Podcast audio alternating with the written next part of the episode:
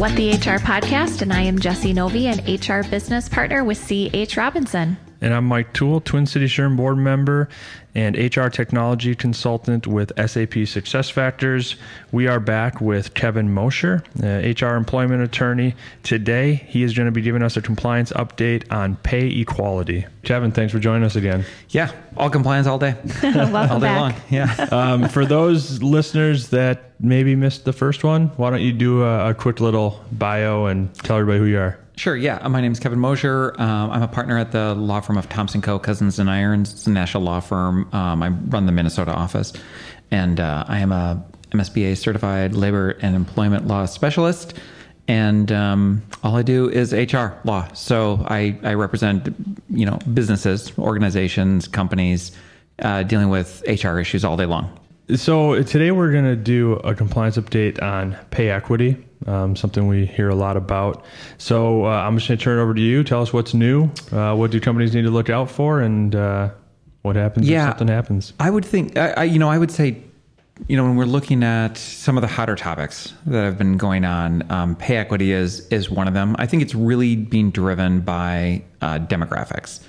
Um, it's been a long time, you know, since there were more college grads that were males than females, but now just generally in the in the population in the workforce, we have we have more females than than um, than males, um, and certainly on the educated side, we have way more females than we than we have males. So I think a lot of this is being driven by by the demographic switch uh, change. I do think you know people slam on millennials um, all all the time. I think one of the things is generational. Um, millennials are way more likely to be you know comfortable talking about compensation and wages for better or worse. Sometimes it's super uncomfortable, but but you know I think that's a topic that's not as taboo for them, and so I think there is more willingness to you know just generically to stand up and say hey this you know this isn't right so i think there's a lot of there are just a lot of factors that are going into why pay equality these days not that pay equality hasn't been i mean it's been a noticeable problem for a long time. Um, and the issue with pay equality is that is that you know generally females are paid less than than males. And you know anecdotally you can think of probably you know people you know uh, family members or people that you've heard in the media, you know, where women are being paid, you know, significantly less than than male counterparts, and and you know, so that's been you know, equal pay laws have been out there for a long time, but I think there's been a lot more movement toward pay equality and toward toward try to trying to like right that wrong. Um, and uh, and I always notice when I when I do seminars in person. So I know we're we're here like you know podcasts and everything, but when I do seminars in person, it is about the most popular thing that I say when I'm like you know, and women just generally are paid less because all you know the HR people. It's like three quarters of them are women in the audience. It's like you know everybody's drinking the Kool Aid with me, but but it is it's i mean I, I think the statistics play it out for the most part that the the wages between men and women really start to separate around in the mid 30s and whether it's because you know women are taking some time off to you know raise families or whatever it is but the differential between between pay really starts to separate. And so pay equality is just one of these issues that i think is has been you know pay equality and pay transparency um, there's been a lot of movement w- with some states. There's been a lot of just you know media, social media. Um, you know, a lot of famous famous people you know out there really kind of pushing pushing this issue to try to just do something. Um, and so you know we've had a lot of updates you know in the last in the last year or so so we had the eeo 1 component 2 data kind of a debacle um, where the eeoc under the trump administration didn't want to do component 2 data and component 2 data i, I really don't want to get into details. Those employers who are on this you know listen to this podcast know fully well what component 2 data is which is you know separating out into bands and wage bands and having to do like you know much more detailed reporting. Um, well it looks like that's going to be a one-off. So the EEOC you know right right around when it was due um, when the component 2 data was was set to be to be finalized and, and uploaded to the EEOC. The the EEOC um, you know, put out new rules saying that they don't want to do it aim, do it anymore. I suspect if we have a Democratic administration, that will come back. So employers can can get a little bit of a breath in 2020 mm-hmm. uh, on component two data, but probably not. Kevin, do, does that only apply to employers that are OFCCP compliant? No. Um, well, so interestingly, um, no, it's it's all employers that have to do the EEO one reporting. So any any employer with with hundred or more employees. So there's a, a lot of employers big out population. there, a big population. Yeah, beside just the contractors, federal contractors. Um, but interestingly, the OFCCP. Um, Federal contract. Yes. Yeah. Go. Lots of acronyms. I, I, too many. but the uh, the agency they so in November December to, so you know at the end of 2019 came out and said, hey, um, you know what? We're not going to really review your component two data to see if you are discriminating based on based on wage wages to your you know to your employees. Um, so I mean, it was kind of a relief, I guess, to employers, but also kind of sucked for people who were really pushing that the federal contractors right. would kind of have their feet held to the fire on on um, wage equality issues. So. Like I say, this is a political hot potato. It'll change, uh, you know, if and when the administration changes. Um, so we, we, it might be totally different in 2021 uh, or in 2000, whatever, you know, five years, four or five right. years later, yeah. is if uh, if Trump is uh, is reelected. So I don't want to take us too much off topic, but um, something spurred when you were talking about millennials and just this, you know, comfortability, if you will, in talking about pay. And one of the things that I'm surprised uh, surprised by, and maybe I shouldn't be because I'm in HR, so I get exposure to this more than others who are not. But the NLRA and the ability for employees to talk about their wages. Can you just talk about that a little bit for somebody who may not be aware of that? That regulation. Right. Yeah. I mean, it, it used to be very, very common that um, in your employee handbook that you would have a provision that says that employees are prohibited from talking about their wages with one another. Super unlawful under the National Labor Relations Act. Um, and it has been for decades. But it's also been one of those things that's not been enforced at all. So, Minnesota, however, passed a, a law a few years back now um, prohibiting employers from having those sorts of provisions. So at the federal level, you know, employers should not be prohibiting employees from talking about their own wages. You can't. You you can be You could be prohibited from talking about other people's wages, but not your own. Um, but then Minnesota passed, like I said, Minnesota passed a law several years ago, and and other states have um, a handful of other states have similar laws that say like you cannot prohibit employees from from talking about uh, about their about their wages. Um, so we, you know we we don't have that. We can't do that anymore in, in employee handbooks. It's very very clear in in, in Minnesota. The other the other issue, and when we talk about, I I didn't really touch on tra- um, pay transparency rules, but they kind of go hand in hand. And and I would say that pay transparency rules and laws that are being passed by a lot of states are, um, and by a lot I mean like all the really liberal states.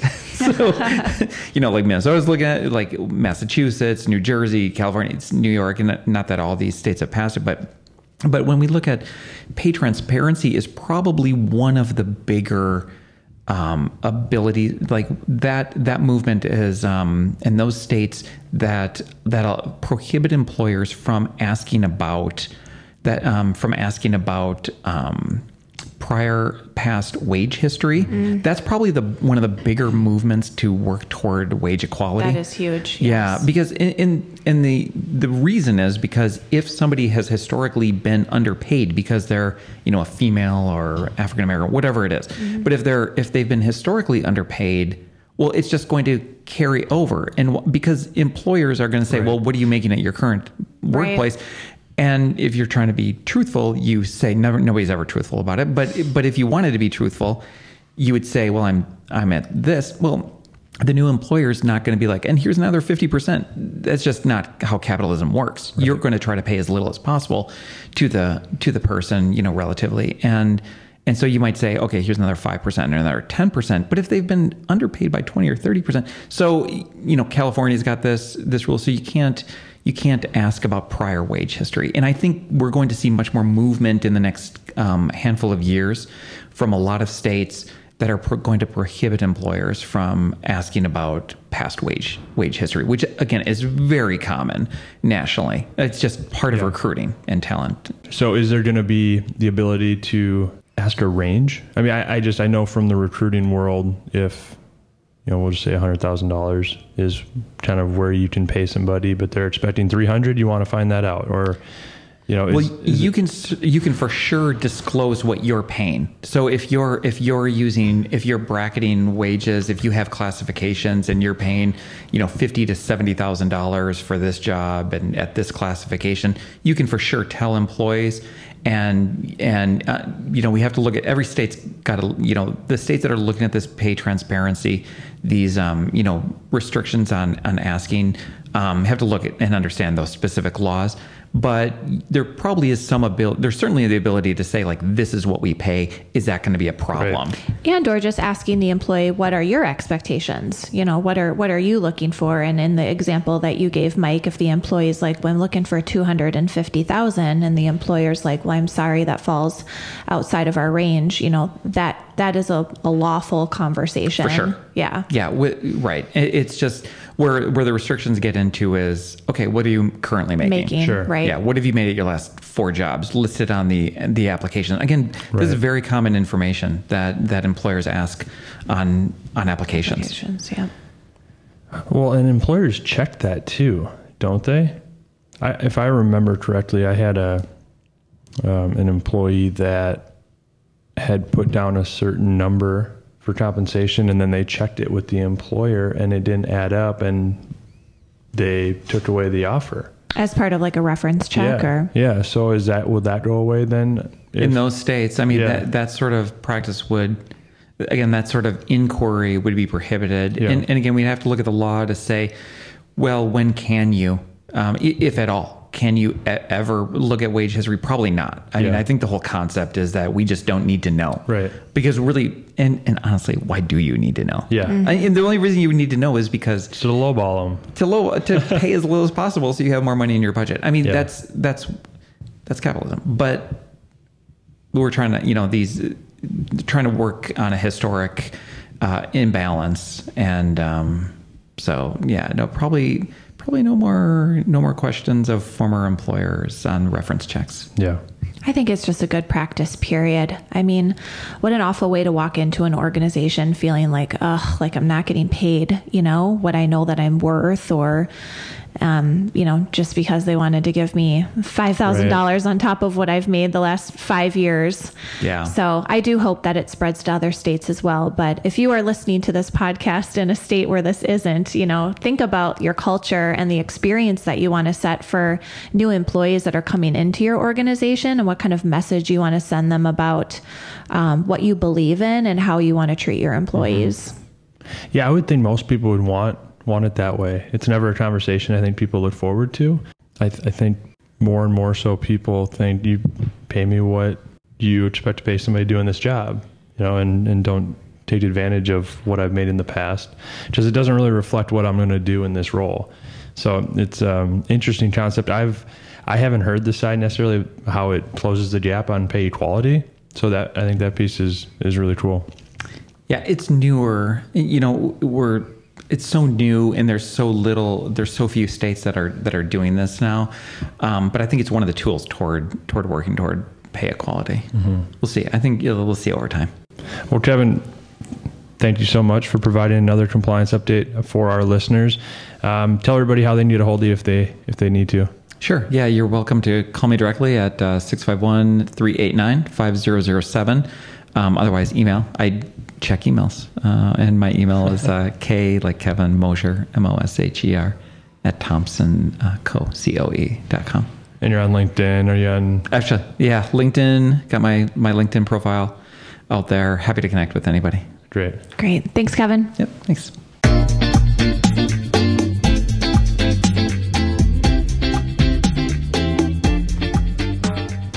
Thanks for listening to this episode of What the HR. If you want to hear more episodes like this, be sure to subscribe on iTunes, Spotify, Stitcher, or whatever platform you're listening through now. If you enjoyed the podcast, do us a favor and share with your network, your boss, your CEO. Help us get the podcast in front of anyone who wants to know what HR looks like when it's done well.